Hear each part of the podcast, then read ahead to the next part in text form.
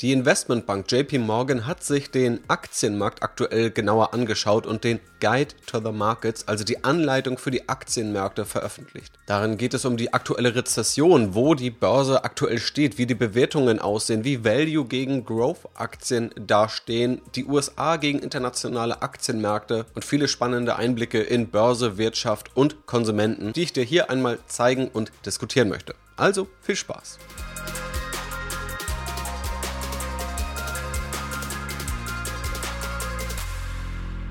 Ja, herzlich willkommen. Ich bin Jannis hier vom Aktienrebell Podcast. Heute schaue ich mir den Guide to the Markets an, also letztendlich die Anleitung oder den Wegweiser für die Aktienmärkte von JP Morgan, spezieller der Asset Management Abteilung, veröffentlicht. Das Ganze wird immer mal wieder veröffentlicht und jetzt kam das Ganze zum 30. September raus, ist also noch ziemlich frisch mit quasi den aktuellsten Daten, die es so gibt. Und das sind über 70 Folien. Die werde ich hier natürlich nicht alle durchgehen. Da sind aber ziemlich viele spannende Punkte dabei. Das sind letztendlich auch riesige aufbereitete Datensätze und JP Morgan sagt letztendlich nicht, was die Schlussfolgerungen daraus sind. Erstmal werden einem da nur viele Charts, viele Tabellen hingeworfen. Gerade aber diese Schlussfolgerungen, die sind für uns als Anleger noch interessanter und auf die möchte ich hier ganz speziell eingehen. Es geht vor allem auch um US-amerikanische Aktien, allerdings dann auch um internationale Aktienmärkte und dann auch nochmal unterschiedliche Differenzierungen. Und vieles, was man im US-amerikanischen Aktienmarkt sieht, sieht man so auch aktuell international an den Aktienmärkten, auch beispielsweise in Deutschland oder auch in Europa. Wir springen direkt rein und schauen auf die Bewertungsniveaus, die wir in den letzten etwa 25 Jahren hatten und die wir auch heute sehen. Das ist ein spannender Punkt, den du auch wiedererkennen wirst, wenn du die letzte Podcast-Folge gehört hast. Da ging es ja darum, welche Indikatoren es eigentlich gibt in Bärenmärkten oder auch wenn das Marktniveau wirklich mal auf einem Tief ist. Und eines dieser Kriterien ist eben das Bewertungsniveau. Schauen wir da heute auf das erwartete Kurs-Gewinn-Verhältnis im SP 500, dem, ja, sagen wir, repräsentativsten US-amerikanischen Aktienindex, liegen wir dort bei einem KGV von 15. Das ist definitiv unter dem Niveau, das wir in den letzten ein, zwei Jahren gesehen haben. Im Januar 2022 lag es bei 21. Das heißt, das Verhältnis der Börsenwerte zu den Jahresgewinnen ist günstiger geworden. Aktien sind heute auf Basis ihrer erwarteten Jahresgewinne günstiger. Wenn man nun mal zurückschaut und diesen Abschwung oder den Wert heute mit dem KGV-Wert vergleicht, den man zuletzt in Krisen gesehen hat. Beispielsweise 2001, 2002 nach der Dotcom-Blase oder auch in der Finanzkrise dann 2008 oder 2009. Dann lag dieses KGV 2009 im März bei nur 10. Das heißt, heute bei 15 in der Finanzkrise oder Ende der Finanzkrise bei 10. Das heißt, da war letztendlich nochmal deutlich mehr Pessimismus eingepreist. Das KGV war dann nochmal deutlich geringer, um ein Drittel geringer. Und auch wenn man mal etwas zurückgeht in die Dotcom-Blase, dann haben wir dort ein niedrigeres KGV gesehen als natürlich davor, als dann die Boomphase war, als gerade viele Internetunternehmen immer relevanter wurden. Dort ist das KGV auf ein Niveau von etwa 14 gefallen, also etwa auf das Niveau, das wir heute auch sehen. Wenn man noch weiter zurückgeht, das geht jetzt nicht aus diesem Guide to the Markets hervor, aber aus anderen Statistiken, war auch dieser Tiefpunkt nach der Dotcom-Blase immer noch relativ teuer bewertet und das ist auch dieser Tiefpunkt, den wir aktuell sehen. Also ein KGV von 15 ist noch nicht wahnsinnig günstig. Ausführlicher bin ich da, wie gesagt, in der letzten Podcast-Folge darauf eingegangen. Aber das, um auch diesen Punkt oder dieses Bewertungsniveau von heute mal ins Verhältnis zu setzen zu den Niveaus, die wir einerseits in den letzten ein, zwei Jahren gesehen haben, aber auch an den beiden anderen Tiefpunkten, die wir so in den letzten 25 Jahren gesehen haben. Übrigens, es gibt natürlich noch einen Tiefpunkt, der aber relativ schnell überwunden wurde, und das war im März 2020, als die Covid-Pandemie ausgebrochen ist, beziehungsweise dieser Ausbruch in seinem Ausmaß auch bekannt wurde. Und dort lag das erwartete KGV bei 13, also auch nochmal unter dem Niveau, das wir heute haben. Allein danach zu urteilen, gäbe es also auch immer noch etwas Rückschlagspotenzial, auch wenn die Märkte auf Basis der erwarteten Jahresgewinne günstiger sind als in den letzten zwei Jahren. Und man kann auch eine andere Sichtweise einnehmen.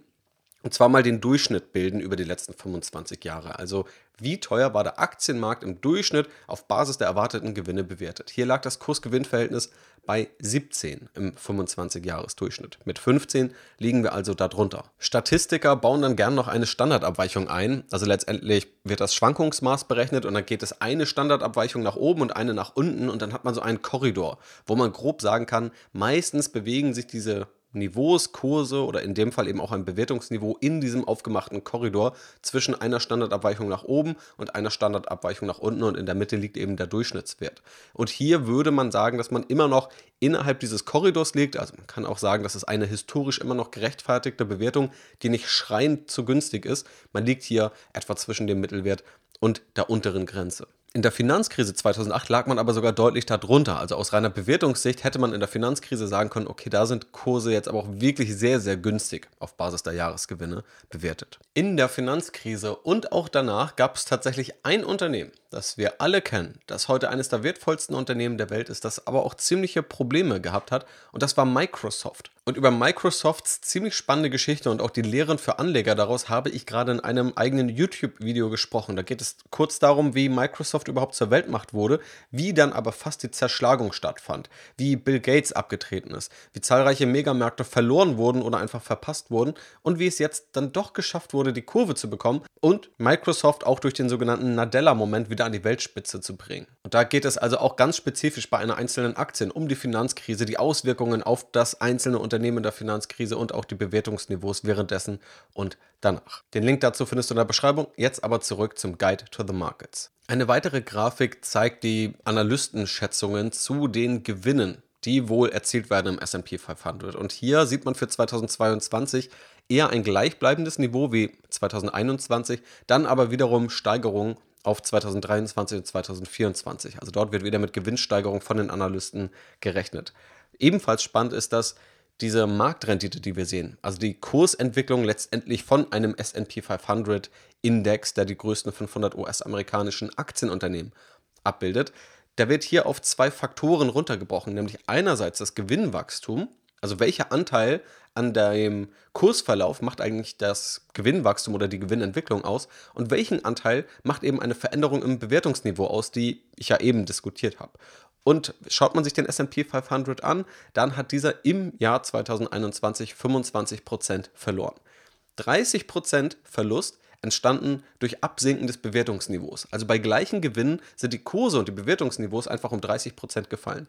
Weil aber die Gewinne in dieser Zeit tatsächlich noch um 5% gestiegen sind, wurde dieser Bewertungsverlust etwas aufgefangen und man landet bei 25% Kursverlust in diesem Jahr. Es gibt sogar noch einen leicht gegenläufigen Effekt, der diese Gewinne tendenziell etwas bremst und das ist die Wechselkursentwicklung, denn der US-Dollar ist stärker geworden. Wenn ein Unternehmen also in den USA sitzt, in Europa beispielsweise in Deutschland aber Produkte verkauft, nehmen wir mal Apple, dann bekommt Apple dafür einen Euro-Betrag, muss den in US-Dollar umtauschen, hat jetzt aber weniger US-Dollar dafür, da der US-Dollar ja stärker geworden ist und der Euro schwächer. Also jeder verdiente Euro ist letztendlich weniger US-Dollar wert und entsprechend drückt das nochmal auf Umsätze und Gewinne. Viele Unternehmen weisen deshalb auch währungsbereinigte Kennzahlen aus und diese währungsbereinigten Kennzahlen sehen bei den allermeisten Unternehmen noch etwas besser aus. Das vielleicht, um es hier im Hinterkopf zu behalten. Auch spannend ist die nächste Betrachtung, wo quasi nochmal in diesen Gewinnaspekt weiter reingegangen wird. Also wir haben jetzt gesehen, dass die Kursentwicklung einmal aufgesplittet wird nach der Gewinnentwicklung und der Bewertungsniveauentwicklung. Und jetzt kann man aber nochmal genauer auf die Gewinnentwicklung schauen. Und zwar wird diese aufgeteilt danach, wie sehr die Gewinnentwicklung, die insgesamte Gewinnentwicklung pro Aktie darauf zurückzuführen ist, dass Gewinnmargen einfach ausgeweitet werden konnten oder inwiefern es einfach nur Wachstum gab, also Wachstum letztendlich bei gleichen Gewinnmargen. Und dann gibt es noch die Anzahl ausgegebener Aktien, also wenn eigene Aktien zurückgekauft werden, sinkt die Anzahl ausgegebener Aktien und der Gewinn pro Aktie steigt dadurch, selbst wenn der Gewinn an sich insgesamt gleich bleibt, aber weil dieser sich dann eben auf weniger Aktien verteilt diesen Aktienanzahl-Aspekt, den können wir hier außen vor lassen, der ist tatsächlich eher unwesentlich. Was man aber sieht, das gerät ja oft in Vergessenheit, wenn man immer nur über Kursentwicklung spricht, dass tatsächlich die Gewinne pro Aktie von 2001 bis 2021 um 9% pro Jahr gestiegen sind. Wir reden hier also nicht einfach nur über Kursentwicklung und wir reden hier gar nicht darüber, dass ja auch Geld mal ausgeschüttet wird und das Ganze auch neben Produktivitätswachstum eine Renditequelle darstellt, sondern wir haben 9% Gewinnwachstum pro Aktie in diesen 20 Jahren gesehen. Und gerade im Jahr 2021 ist das Ganze ziemlich stark angestiegen, nämlich um 70 Prozent. Ein absoluter Ausreißer. In keinem Jahr dieser betrachteten Jahre hier, also in diesem Jahrtausend, gab es ein so hohes Gewinnwachstum und es war zum größten Teil tatsächlich auf eine Ausweitung der Gewinnmargen zurückzuführen. Aber auch das absolute Umsatzniveau ist gestiegen. Und jetzt in 2022, zumindest bis September, Ende September, sehen wir, dass der Gewinn pro Aktie aktuell bei 0% liegt. Er ist also gleich geblieben. Es gibt aber zwei gegenläufige Effekte. Und zwar sind die Gewinnmargen deutlich gefallen um knapp 10%, aber der Umsatz ist erstmal um 9% gestiegen. Das heißt, wir haben einerseits ein Wachstum, andererseits deutlich geringere Gewinnmargen, dann noch eine leichte Veränderung in der Aktienanzahl und dann landen wir unterm Strich tatsächlich bei etwa 0% Veränderung im Gewinn pro Aktie. Okay, und von dieser Gewinnbetrachtung können wir jetzt mal wieder auf das große Ganze gehen. Schauen wir uns wieder den gesamten Aktienmarkt an und teilen das Ganze mal in zwei Gruppen. Zwei Aktiengruppen, die ich auch immer wieder hier im Podcast über die letzten Jahre diskutiert habe, und zwar Value-Aktien und Growth-Aktien. Also letztendlich günstig bewertete Aktien und Wachstumsaktien, beziehungsweise da sagt man dann auch oft, das sind die teuer bewerteten Aktien. Und was man nun machen kann, ist, dass man diese Gruppen eben einteilt anhand ihrer Bewertungsniveaus oder tatsächlich auch anhand ihrer Wachstumsambitionen. Und dann schaut man sich an, welche Gruppe hat welches Bewertungsniveau, setzt die ins Verhältnis und dann kann man eben schauen, welche Gruppe gerade im Vergleich zum historischen Durchschnitt teurer oder günstiger bewertet ist. Wenn wir auch da auf die letzten 25 Jahre schauen, dann starten wir etwa 1997. Und was dann in der Dotcom-Blase passiert ist, ist relativ naheliegend. Wachstumsaktien waren, basierend auf ihren fundamentalen Kennzahlen und ihrer fundamentalen Bewertung, enorm teuer. Für Internetunternehmen wurde einfach jeglicher Betrag letztendlich gezahlt, obwohl noch gar nicht wirklich Umsätze oder Gewinne entstanden sind. Dann ist die Blase geplatzt, es ging etwa auf dem historischen durchschnittlichen Niveau weiter. Und dann in der Finanzkrise waren Value-Aktien auf einmal gefragt und ziemlich teuer. Niemand wollte eigentlich in Wachstumsaktien investieren. Und das ging sogar noch bis 2015, 2017 so weiter. Da muss man eben sagen, da waren Value-Aktien eher teuer und Wachstumsaktien eher günstig. Diese haben aber dann gerade ab dieser Zeit eine ziemlich rasante Kurssteigerung hingelegt. Und so seit 2018, 2019 können wir beobachten, dass Wachstumsaktien wieder eher teuer sind und Value-Aktien günstig sind. Die waren sogar auf einem ja, Tiefpunkt der letzten 15 bis 20 Jahre, etwa 2020, 2021. Wer die Podcasts bei mir dazu gehört hat zum Thema Value Investing, der wird auch das mitbekommen haben. Und aktuell liegt man immer noch, obwohl Value-Aktien über die letzten Monate tendenziell besser abgeschnitten haben und Wachstumsaktien stärker verloren haben, liegt man eben immer noch etwas unter diesem historischen Durchschnitt. Das heißt, immer noch sind Value-Aktien basierend auf diesen fundamentalen Kennzahlen etwas günstiger bewertet als Wachstumsaktien verglichen mit dem historischen Durchschnitt. Da wir uns ja gerade in einem Bärenmarkt befinden, ist auch spannend, das ins Verhältnis zu setzen und da auch einfach mal auf diese Kursperformance zu schauen. Auch das wurde gemacht. Und zwar kann man beobachten, dass der SP 500 in diesem Jahr um 25% gefallen ist. Tatsächlich für Anleger, die im Euroraum sitzen, die in Deutschland sitzen und dort investiert haben, ist das Ganze durch Währungseffekte viel weniger schlimm. Deswegen hat auch beispielsweise der MSCI World, wenn man als Euro-Anleger in diesen investiert hat, deutlich weniger verloren. Aber schauen wir hier ohne diese Währungseffekte auf den SP 500, dann ist es tatsächlich das zweitschlechteste Jahr seit 1980. Nur das Jahr 2008 war schlimmer. Das liegt hier aber auch daran, dass die Krise tatsächlich ziemlich direkt zum Anfang des Jahres begonnen hat. Und das ist natürlich nicht immer der Fall. Eine Krise kann auch mal Ende des Jahres oder Mitte des Jahres anfangen und sich dann auf zwei Jahre verteilen. Dann geht JP Morgan noch weiter in diesem Zeitstrahl zurück und schaut sich quasi die, ich würde fast sagen, die gesamte gut messbare Historie an. Und zwar bis zu den ja, 1920er Jahren, wo dann auch Ende der 20er der erste Bärenmarkt eingesetzt hat. Und hat mal berechnet, was sind dann die durchschnittlichen Dauern eines solchen Bärenmarktes und wie stark ist der Markt in einem solchen Bärenmarkt vom Hochpunkt zum Tiefpunkt auch nach unten gegangen. Da darf man auch nicht vergessen, wenn wir auf die Ende der 20er Jahre schauen, da war nämlich der Kursverlust bei 86 Prozent. Das war natürlich noch ein ganz anderer Aktienmarkt, als wir ihn heute haben. Also auch von der Größe, von der Informationstransparenz und auch generell von dem wirtschaftlichen Know-how und wie dort generell umgegangen wurde. Also wenn man in diese Zeit zurückschaut, auch in Deutschland, was man dort an Deflation gesehen hat, an Hyperinflation, dass man aus einem Krieg kam und quasi dann schon wieder fast in dem nächsten Krieg war, das sind natürlich nochmal ganz andere Zustände, in denen die Wirtschaft, die Politik und auch die Börse dort waren. Das war aber mit Abstand auch der größte Kursverlust, den man gesehen hat. Tatsächlich war aber die Finanzkrise, die dann 2007 losging, der drittgrößte Bärenmarkt, den wir in den letzten 100 Jahren in den USA gesehen haben.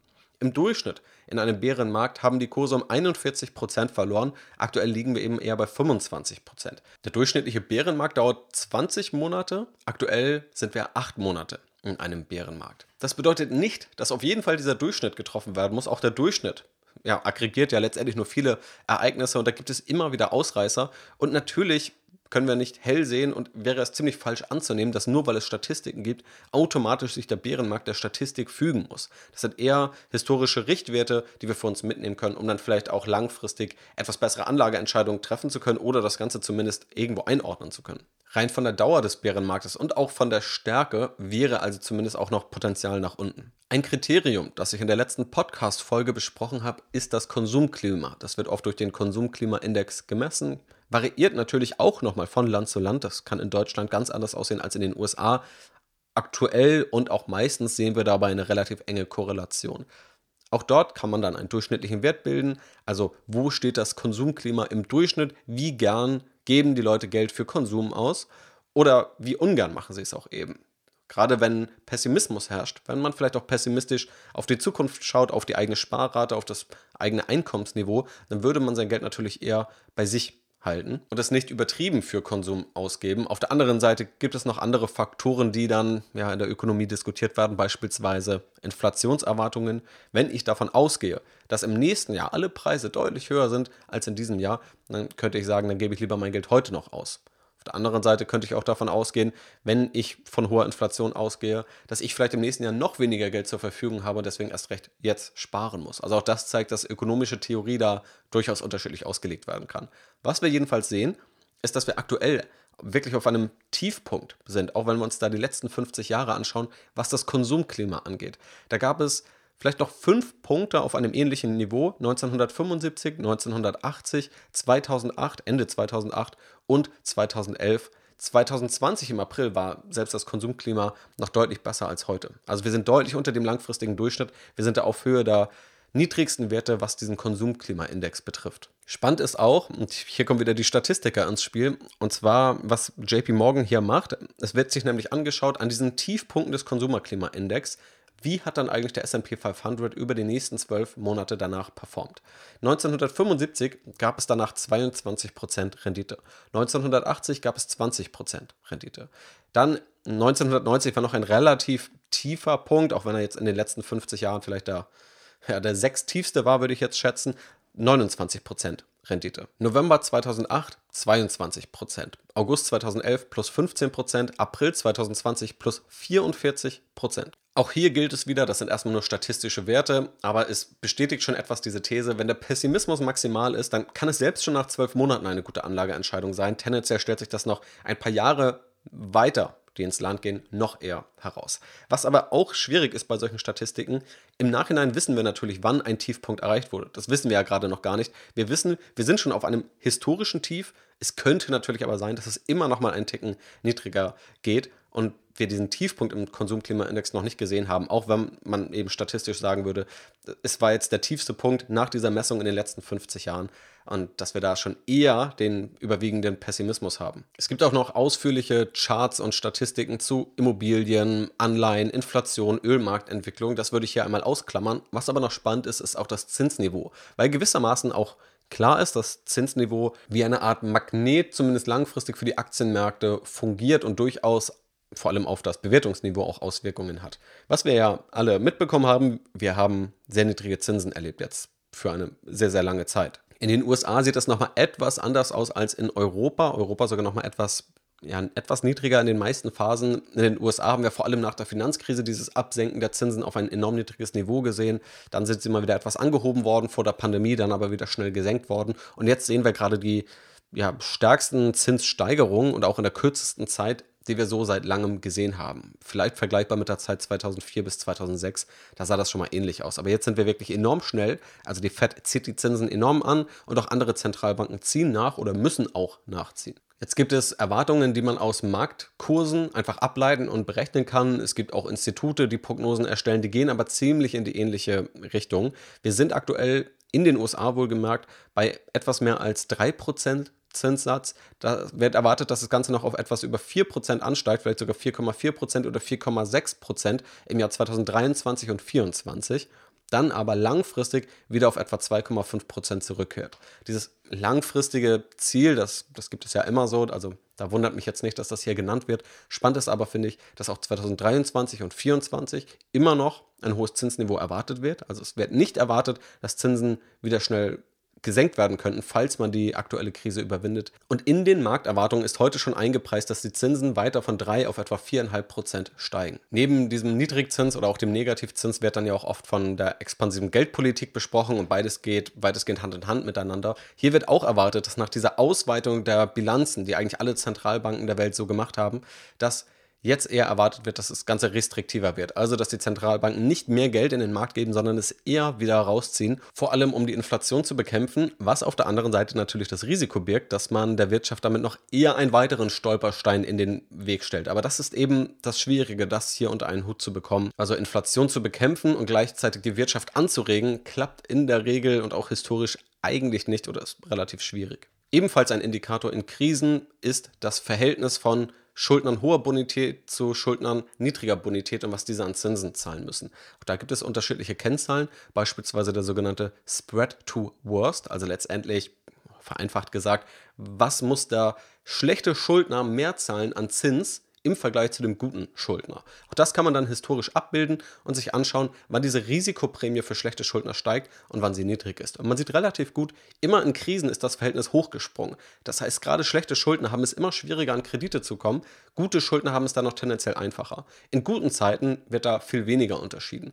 Aktuell sind wir da nicht auf dem Niveau, das wir in der Finanzkrise gesehen haben, noch weit entfernt sogar. Das heißt, da zeigt sich dieser Pessimismus noch nicht so stark. Wir sind aber auch deutlich über dem Niveau der letzten Jahre. Also dieses Verhältnis ist angestiegen. Letztendlich kann man daraus ablesen, dass gerade Banken oder generell Kreditgeber vorsichtiger werden, wenn die Bonität nicht so gut aussieht. Vorsichtiger zumindest als in den letzten Jahren. Und damit kommen wir abschließend nochmal zu dem Vergleich von den USA, auf die sich bisher die meisten Fakten konzentriert haben, zum Rest der Welt. Und was ganz spannend ist, ist, dass man immer wieder Phasen sieht, wo die USA den Rest der Welt outperformt aber auch Phasen, wo die USA oder die US-amerikanischen Aktienmärkte vielmehr schlechter performen. Das wechselt sich tatsächlich ziemlich gut ab. So etwa in den ja, 80er Jahren, da ist vor allem der Rest der Welt nochmal besser gelaufen, hat deutlich aufgeholt gegenüber den USA, die auch da schon der größte Aktienmarkt der Welt waren. Gerade Japan war da auch ein zentraler Faktor. Aber Japan hat auch danach nochmal relativ stark verloren. Wir haben aber, und das geht hier auch daraus hervor, aktuell eine der längsten Phasen der Outperformance der USA etwa seit 2008, also der Finanzkrise. Gerade da haben auch US-amerikanische Unternehmen nochmal ziemlich stark verloren. Da hat sich die Krise am stärksten entfaltet. Aber danach ist der US-amerikanische Aktienmarkt quasi 15 Jahre lang besser gelaufen als der Rest der Welt. Daraus nur der Reminder, nur weil das in der Vergangenheit immer so war, heißt es nicht, dass es in Zukunft immer so sein muss. Auch wenn natürlich die aktuellen Probleme Europa nochmal stärker betreffen als die USA, was natürlich dann erstmal jetzt schwerfällt zu glauben, wie Europa diese Outperformance über die nächsten Jahre oder Jahrzehnte schaffen, schaffen sollte.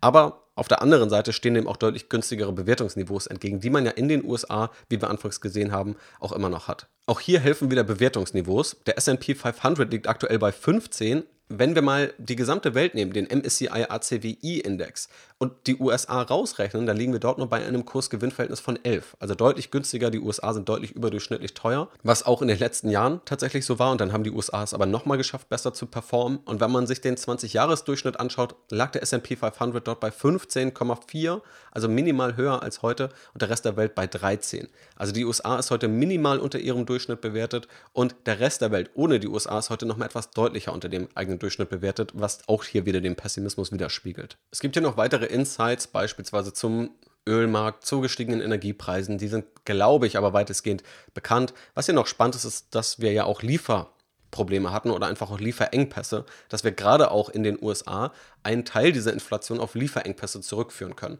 Und da sieht man zumindest, dass die Lieferzeiten ja, 2022 schon ein ziemliches Hoch erreicht haben, also dass es deutlich länger gedauert hat, weil es Lockdowns auch in Häfen, vor allem in China gab, dass nun diese Lieferzeiten wieder deutlich zurückgehen. Sie sind noch nicht da, wo sie im Durchschnitt über die letzten 10, 20 Jahre waren, aber sie sind eben deutlich unter den Höchstniveaus, die wir Ende 2021 oder Anfang bis Mitte 2022 gesehen haben. Und entsprechend entwickeln sich auch die Preise. Gerade diese sind auch immer noch auf einem überdurchschnittlichen Niveau, aber auf einem rückläufigen Trend. Das sind zumindest auch mal gute Nachrichten, was einen Aspekt dieser komplexen Krise, die wir aktuell erleben, betrifft. Und das Finale machen letztendlich Slides, die man sich immer wieder vor Augen halten müsste oder vielmehr Fakten über den Aktienmarkt, die man immer wieder sich ins Gedächtnis rufen muss. Je länger man investiert, desto eher steigt die Chance von hohen Renditen. Gerade wenn man jetzt auch wieder Verluste gemacht hat oder ins Depot schaut und da rote Zahlen sieht. Wenn man zehn Jahre investiert ist, und hier werden ganz viele Durchschnitte gebildet, von 1950 bis 2021, zehn Jahre rollierende Durchschnitte, also alle zehn Jahreszeiträume, die man abbilden kann und daraus die Durchschnittswerte beziehungsweise auch die Tiefst- und die Höchstwerte. Hätte man dort in Aktien investiert für eine Haltedauer von 10 Jahren, hätte man im Worst Case 1% pro Jahr verloren, im Best Case aber 19% pro Jahr gewonnen. Das heißt, in nahezu allen Fällen wäre ein positives Gewinnwachstum, ein, eine Wertsteigerung hier erzielt worden. Bei 20 Jahren in jedem Fall, da lagen die Renditen zwischen 6 bis 17 Prozent pro Jahr über 20 Jahreszeiträume. Also auch je langfristiger man denkt, je langfristiger man investiert, desto eher tendieren die Aktienmärkte zu ihrer positiv langfristigen Wertentwicklung. Und ernüchternd als letzter Fakt könnte sein, dass hier der durchschnittliche Investor gezeigt wird und die Rendite, die der durchschnittliche Investor erzielt, verglichen mit unterschiedlichen Anlageklassen. Der SP 500, das Ganze wird hier übrigens annualisiert angegeben, also was ist die Jahresrendite? Und im Zeitraum 2002 bis 2021 betrachtet. Hier liegt der SP 500 bei 9,5%, damit fast an der Spitze der Durchschnittsinvestor erzielt nur 3,6% Rendite. Selbst ein 60-40-Portfolio, also 60% Aktien, 40% Anleihen, liegt bei 7,4%. Einfach nur Cash zu halten liegt bei 1,2%, damit unter der Inflationsrate von 2,2%, genauso wie Rohstoffe nur bei 1,8% in diesem Zeitraum lagen. Und dann kommt eben schon der Durchschnittsinvestor, der knapp über der Inflationsrate lag, aber viele Anlageklassen oder vielleicht auch passive Investments in Anlageklassen underperformed hat. Damit du das besser machst, natürlich diesem Podcast folgen. Ich hoffe, auch diese Folge hat dir gefallen. Ich glaube, es sind viele, viele spannende Statistiken hier dabei und in all den News, die man aktuell so um die Ohren geschlagen bekommt, ist es auch mal sehr sinnvoll, diese Vogelperspektive und auch diese langfristige Perspektive einzunehmen. Nicht nur auf Sicht der nächsten fünf Tage zu schauen oder auf Sicht der nächsten zwei Monate, sondern auf Sicht der nächsten fünf Jahre, zehn Jahre oder auch 20 Jahre. Und das schafft man, glaube ich, hiermit relativ gut. Ich hoffe jedenfalls, dass es dir gefallen hat. Wenn du selber noch gar nicht investierst oder noch ein Depot suchst oder es vielleicht wechseln willst, schau auch mal in die Podcast-Beschreibung. Das erwähne ich relativ selten, aber dort findest du die Broker, die ich selbst nutze, die ich getestet habe und wo ich sagen kann, die sind durchaus gut. Schau dort also gerne vorbei. Wir hören uns im nächsten Podcast wieder. Mach's gut und bis zum nächsten Mal.